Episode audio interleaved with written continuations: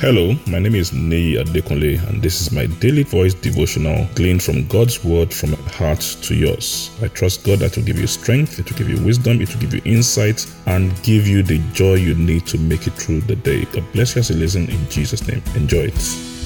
A great day to you in the name of Jesus. We thank God for His help. We are still talking about renew your person, renew your person. This year is like no other year. So many things are happening. The world is changing at such an amazing rate. The rate of changes, you know, is something that a lot of us are, are, are not used to, you know.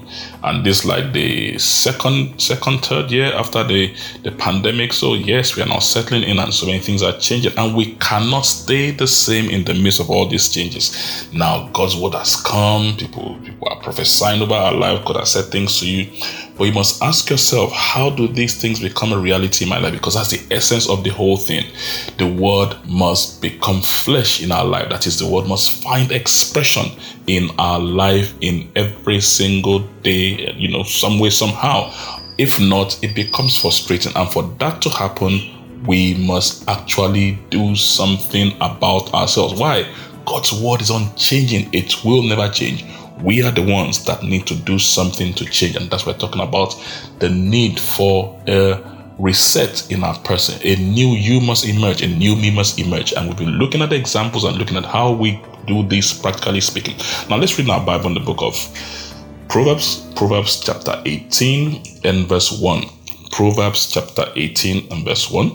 It says, True desire, a man having separated himself seeks and intermeddles with all wisdom. It says, a man having a desire, desire, he has an expectation, and because of that, he separates himself. He goes into solitude. He just shuts every other thing out and he seeks. He begins to seek.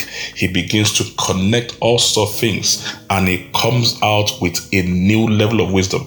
Another version says he begins to challenge and confront conventional wisdom. What God wants us to do in this age and time is to challenge conventional wisdom. And to do that, it has to be a different you. It has to be a different experience. It has to be a rebirth of your person.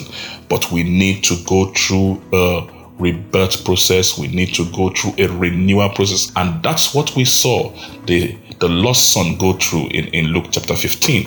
And I trust God as we are doing all this this year that God will cause you to submit to that process. You isolate yourself, you separate yourself, or sometimes God organizes this isolation and separation for us. As we saw in the life of, we saw that David had to go through this Adullam cave.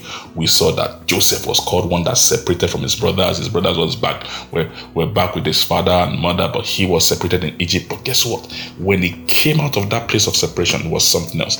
As we separate ourselves to go through this renewal process, I trust God that something powerful, something great will come out of the new in Jesus' name. God bless you. God keep you. Enjoy the rest of your day.